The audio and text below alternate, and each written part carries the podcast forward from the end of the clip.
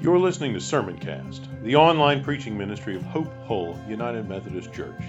Be sure to visit us at hopehullumc.org/sermons, where you can subscribe to future episodes of Sermoncast and browse our archive of past messages. Thanks for tuning in. There is a danger in the life of the church that I think is more prominent now than it has been in previous ages. It's a danger that, in some ways, works its way in from the larger culture. The church has always been in danger of being influenced by its culture, but perhaps new ages and new periods create new temptations and new problems. Our culture, as you know, is a culture driven by the question what do I want? What do I prefer?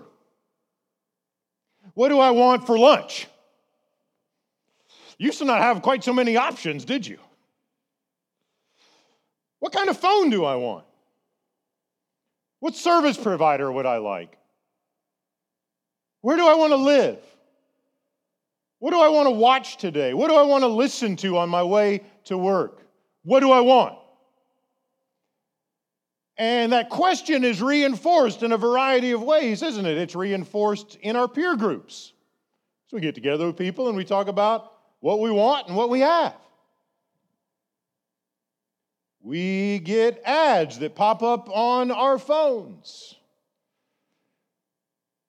You may not know you want one of these, but you do, and we'll let you know.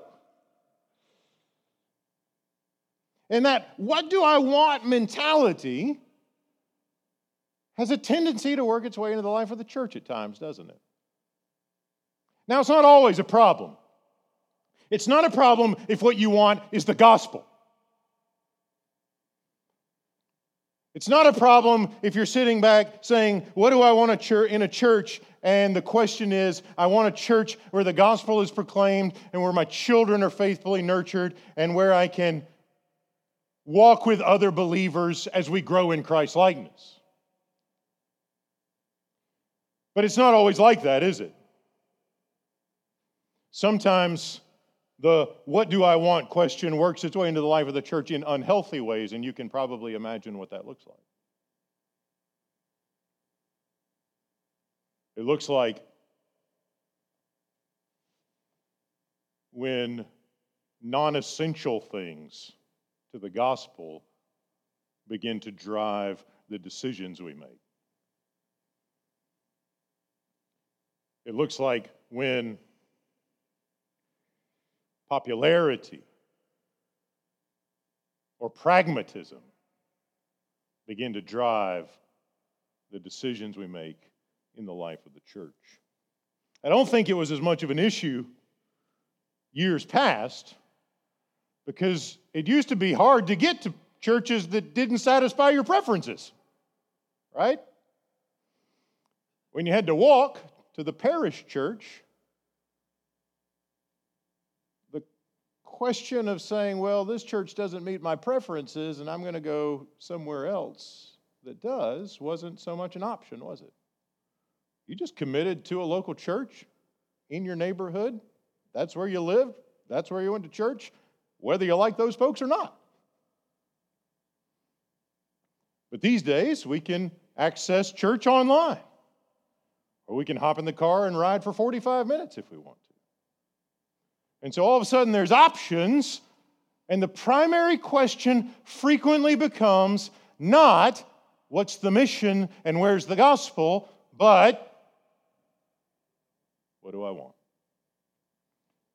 I don't have to tell you that's not healthy.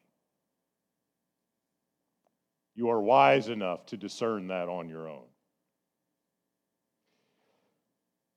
So when we're faced with the what do I want question, the scripture speaks to that, doesn't it? The question comes up in Acts chapter 15 and chapter 16. Barnabas wants something, Mark wanted something, Paul wants something, and not all of them are going to get what they want, are they? And in the midst of that, there's a mission that's in focus all the way through, isn't it? It sometimes it's in jeopardy, and at other times it doesn't go the way the actors in the story expect it to, or maybe want it to.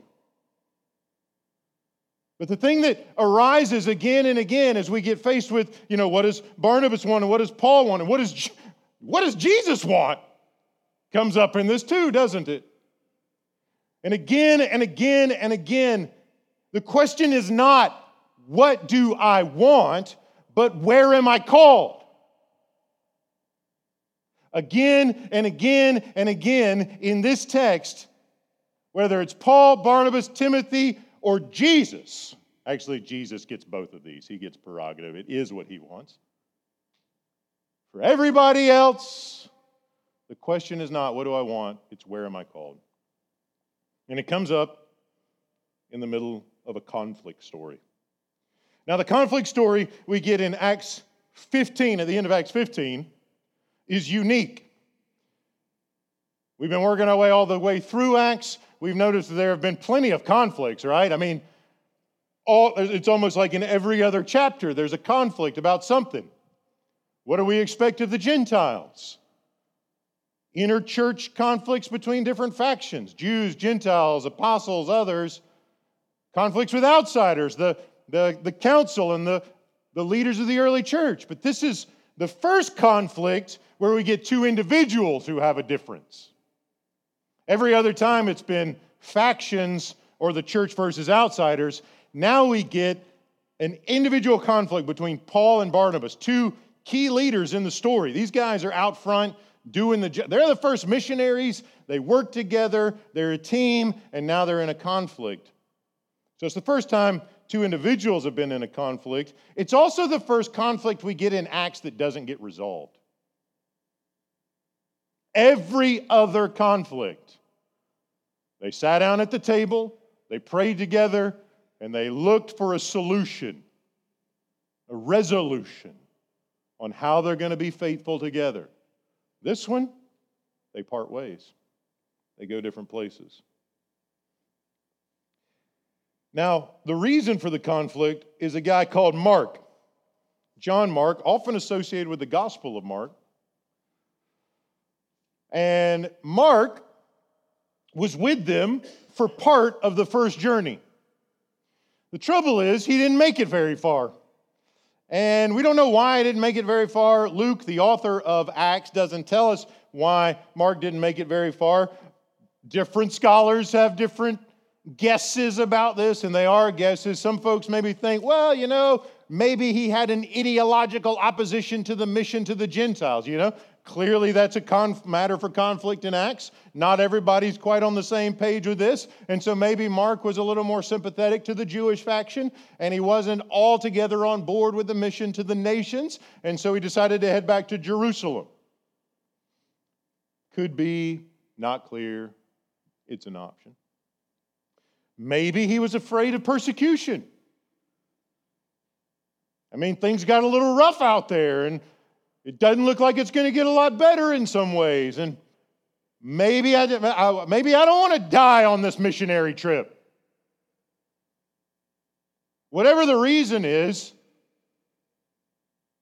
Mark goes back to Jerusalem. And the portrayal of Mark by Luke is that he is betraying the mission right? The mission from Acts chapter 1 to the end of it is we start in Acts, and then we go to the regional areas, and then we go to the ends of the earth, right?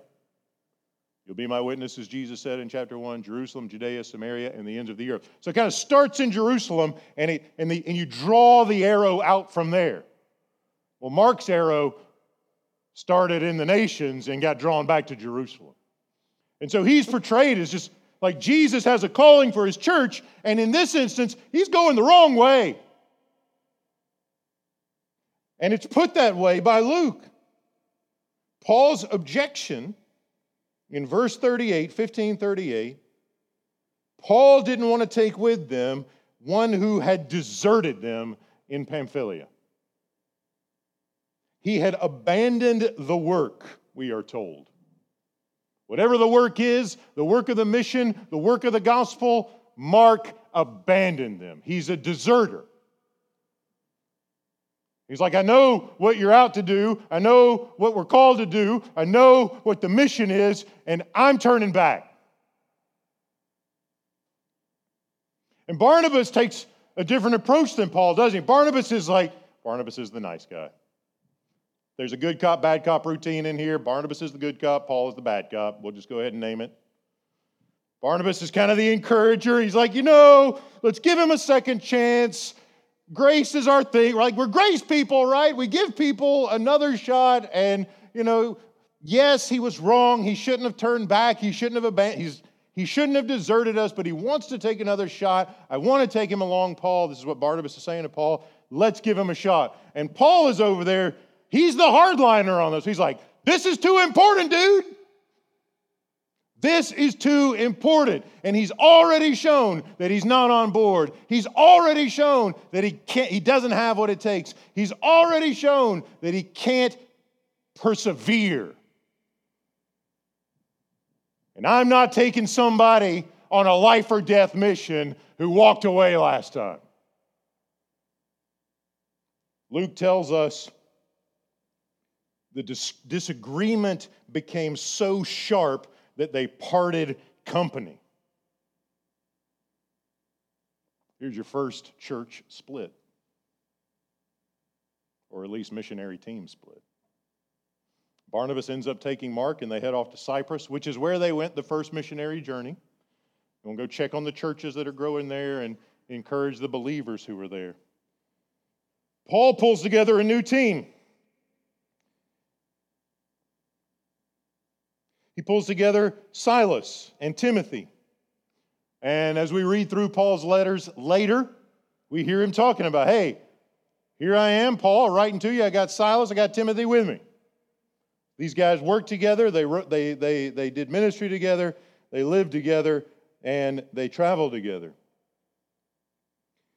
The thing we need to see here, we're like if we're looking at this question of what do I want and where am I called, Paul's objection to Mark going with them rested on the fact that Mark allowed his want to get in the way of his call. Whatever it is, whether it's I don't want to go to them or I'm afraid to go to them, I don't want to die or I don't want to get beat up or thrown in jail, whatever it is, whatever it is, he allowed his want to get in the way of his call. I think Luke puts it there because he invites the readers, whether it's first century readers or 21st century readers, to ask the same question What am I called to do? What do I want to do? And am I going to let my wants get in the way of my obedience to the Lord Jesus Christ and his calling on my life?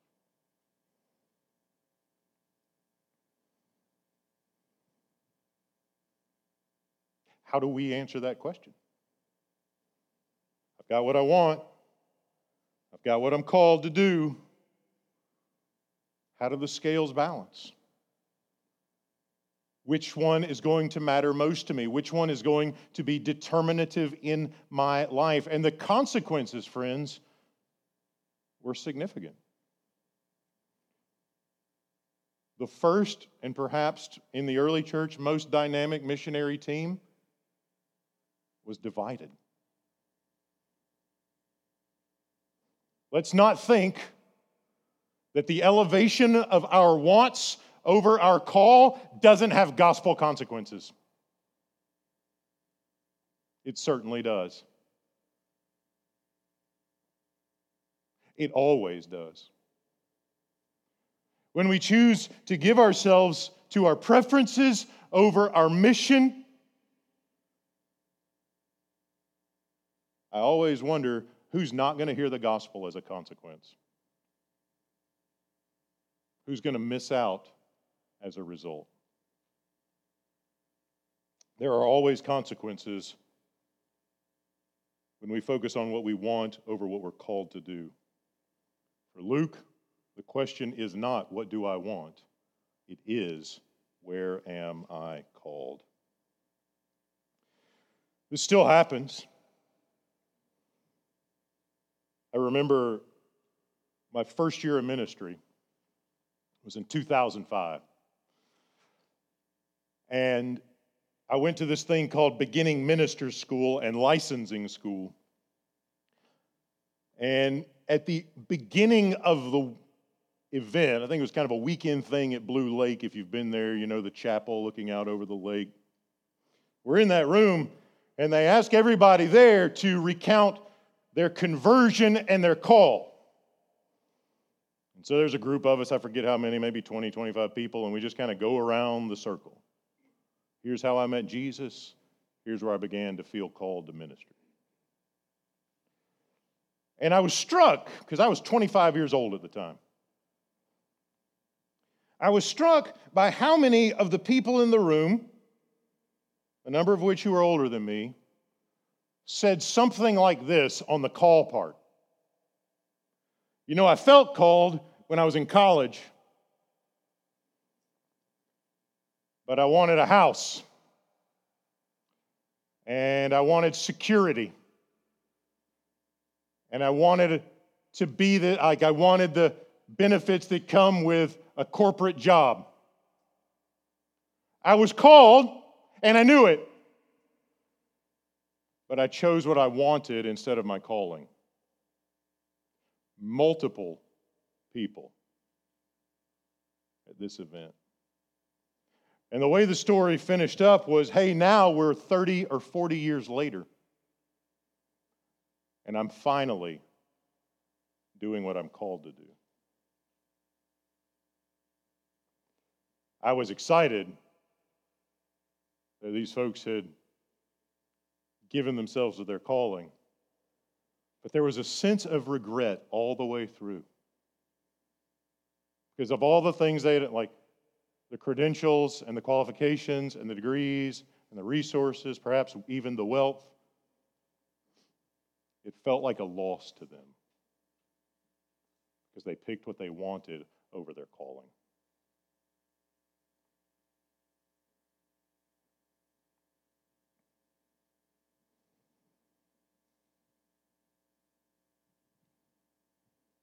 Take a minute to think about the implications of that. Take a minute to ask the question about regret. Will I regret choosing what I want over what I'm called to do?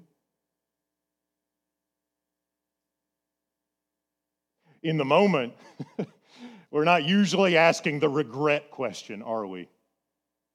That usually comes later, maybe 10 years, maybe 20 years, maybe 40 years later, when we get to a point in life where we look back over our life and we ask ourselves, Did I make the right choices? Did I do what I was supposed to do? And did my choices make a difference for the kingdom? They did make a difference. The question is whether they made the right difference.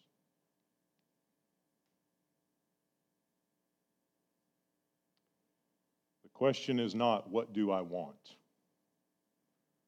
The question for the believer is always, always, always, always, where am I called?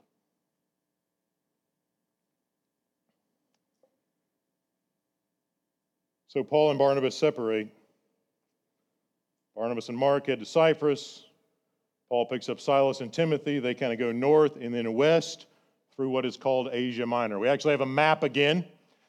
We don't do a lot of extra visual aids, but with all these cities and places, usually I find this to be a little bit helpful. We had to blow this one up a little bit because the first version didn't work, but there it is. Paul picks up Silas and Timothy, and notice again, even with Timothy, there's this, this, this question of what am I called to do and what do I want to do? Guessing Timothy didn't want to get circumcised as an adult. Call that a scholarly hunch. but it looks like he submitted to it for the sake of the mission. To concede to the Jewish faction that believed hey, if your mama's a Jew and your daddy's a Greek and you're not circumcised yet, you need to live like a Jew. That continuing identity is important. Timothy didn't want to jeopardize the mission, so he submitted to his calling over his probably preferences. They head west after that. And we get this list of cities. We're not going to go through all of them, but I'll, I'll highlight two. You can see on the map there, you got kind of in the middle Bithynia. And then below it, you've got Phrygia. And you kind of get this sense, right, as these doors are shut. It's like we wanted to go here, but the Holy Spirit said no. We wanted to go there, but the Holy Spirit closed the door. We wanted to go here, but it didn't open up. And, and you kind of start thinking, like, this is counterintuitive, isn't it? I mean, I thought we were supposed to tell everybody about Jesus. Why is the Holy Spirit keeping them from going to the places where there's people there who need to hear about Jesus? Like, what's the deal? It feels counterintuitive, doesn't it? The point that's supposed to be made, again, is the question isn't about what we want, it's about what we're called to do. Paul wants to go to this city or that city. He wants to head south to Phrygia or north to Bithynia, but the Spirit of God, the Spirit of Jesus, we're told, the Holy Spirit, has them on a path westward from Jerusalem to the ends of the earth. And at the end of Acts, Paul is about as far as he goes to Rome, proclaiming the gospel. And so you can kind of see, right? If you're on the map and you're going from Jerusalem, which would be on the right side of the map, towards the Greek and Greece and Rome on the left side of the map. We're kind of backwards here, so I'm trying to make sure I say left and right the right way. Right? It's almost like, like the Spirit of God is saying, do not turn to the left, Phrygia. Do not turn to the right, Bithynia. Go straight westward. Keep moving. And then Paul gets a vision of a man in Macedonia. Macedonia, you can see, is all the way over on the other side of the map from where they start out. It's kind of the area where Philippi is, and Thessalonica is a little bit south of there. And there's a man in Macedonia. He gets this dreams, this vision. It's at night, so it appears to be maybe a dream and a vision. And you'll remember when the Spirit fell, Peter said, Joel reminded us, you're going to see visions and you're going to dream dreams. And now Jesus, through his Spirit, is directing Paul in this way supernaturally of where Jesus wants Paul to go. Like, imagine how long it would take Paul to get to Philippi if he had his way. Well, we're going to stop off in this town for a little while. We're going to stop off in that town for a little while. And we're going to plant a church over here for a little while. And it might be 10 years before he gets where Jesus wants him to be. But for Paul, the question is not, what do I want? It is, are you listening to me? Like, come on, this is this is this is cooperative. My teachers are smiling because you do this with your students, right? And then they just don't say anything. It's the question is not, what do I want? It is, where am I called?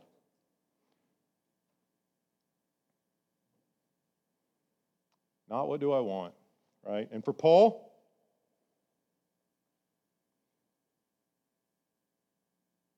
We went through the region of Phrygia and Galatia, Galatia, having been forbidden by the Holy Spirit to speak the word in Asia. Not there, Paul. Not what you want. Where are you called? When they come opposite of Mysia, they were tempted to go, they attempted to go to Bithynia, right? That's the want question. Where do we want to go? Let's go to Bithynia. It's right there on the map. What are we told? They attempted to go to Bithynia, but the Spirit of Jesus did not allow it. What do we want? Where are we called?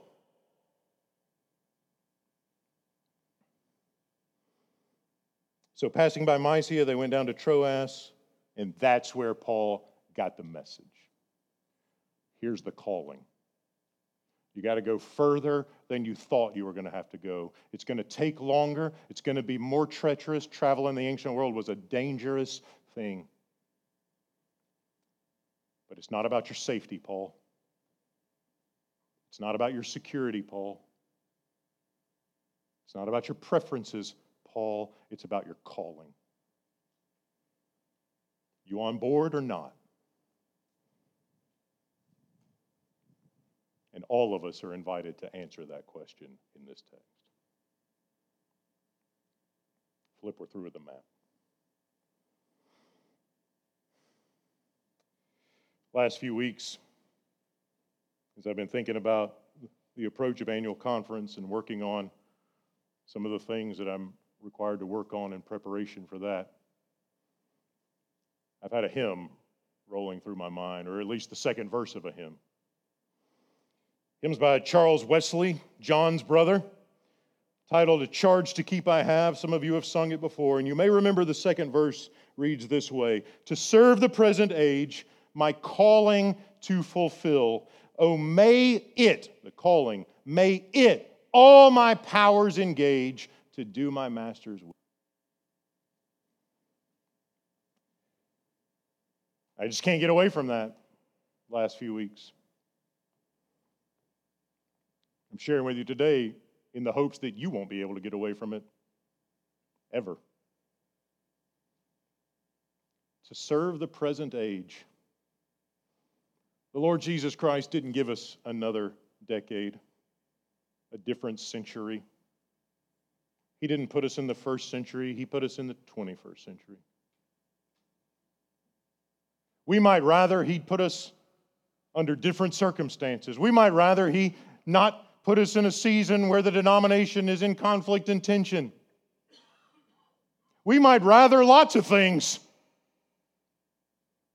But Wesley reminds us the same thing that Luke reminds us is that the question is not what I want. The question is, will I serve the calling that the Lord Jesus Christ has given me? And not only will I serve it, right? This isn't like to serve the present age and I'll just kind of grump along as I do. I'm serving, but I'm not happy about it. No, listen to what Wesley says. To serve the present age, my calling to fulfill. And then he says this Oh, may it all my powers engage, all of it. My energy, my intellect, my time, my resources, everything the Lord Jesus Christ has entrusted to me with nothing held back, entirely set apart, entirely given to Him, entirely surrendered, entirely sanctified to Jesus for His mission, His will, His purposes, and nothing else. The question for me, the question for all of us can we say with Wesley, can we say with Paul, may the calling of the Lord Jesus Christ engage every power he's given me? All of. No distractions. I don't know what our alternative routes could be. Well, let's work on this. Let's go do that. But somehow the Lord Jesus Christ will make known to his people the pathway of his calling. There is an element of discernment here, isn't it? The Spirit doesn't just speak to Paul and say, Go. He gives him a vision of a guy in the place where he's supposed to get to. And the church has the responsibility to discern the Word of God, the Word of Christ in the Spirit.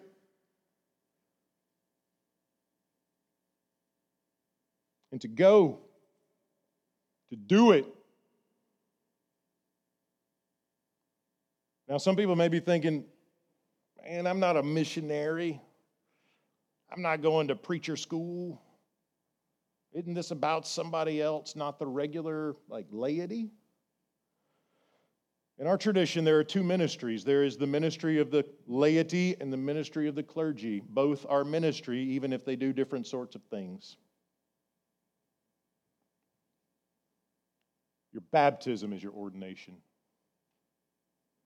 it's the place where you're set apart for the call of God on your life forever. So the question isn't, well, I'm not a missionary and this is about missionaries, or, or I'm not a preacher. That story about 25 years or 22 years ago, whatever it was, that was about preachers, and glad I'm not in that camp. All of us, all believers, are called to a shared ministry of the gospel. We are called to be gospel speaking people, and we are called to be the kind of people who live lives that commend the gospel. Like, that's not a that's a baseline minimum deal, isn't it?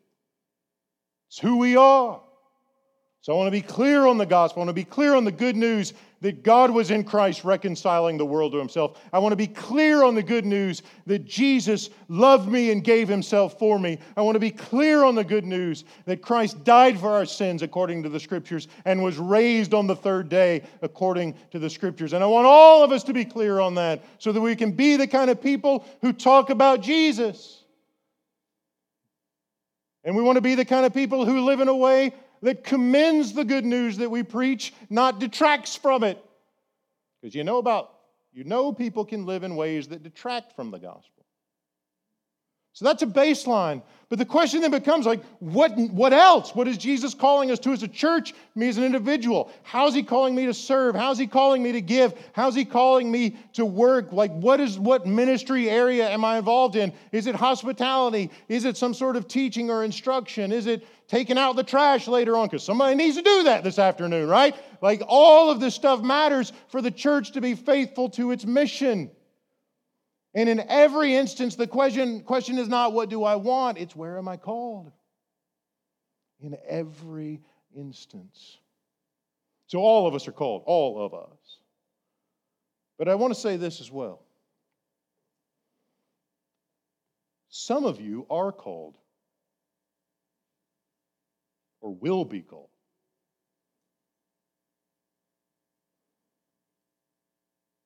To vocational ministry. You might say, I'm too old, preacher. That's why I told that story about all the retired people who got. it's not unusual for the Spirit of God to call somebody in their 50s or 60s to plan a church or to lead one. It's probably more common now than it was in the past. At least that's how it looks. The average age of the ministry candidate has been on the rise for years. So don't say I'm too old for that, because you're not. If your heart's still beating, the Lord has plans for you. Others of you will have children or grandchildren who are called to go to places where Jesus has not been named before. I'll tell you right now, you're going to be scared of that. Because you're not going to want to let your little girl go to a place where it's dangerous. You might be tempted to act like Mark. There's some very safe ministries close to home. You don't have to go to a place where they're after people like that, like us. Let me tell you this right now. The worst mistake as a parent you will ever make is to encourage your children not to follow the call of the Lord Jesus Christ on their life. What do I want? Where am I called? What do I want for my kids? What calling has Jesus given to my children? What I want you to see is that this operates at every level and intersection and segment of the life of the church. Question of wants and calls is a question for all of us in one capacity or another. And when the Lord Jesus Christ speaks to your heart, you do not want to land 20, 30, 40 years later saying, I wish I'd done what Jesus called me to do back then. Because the question is not, what do I want?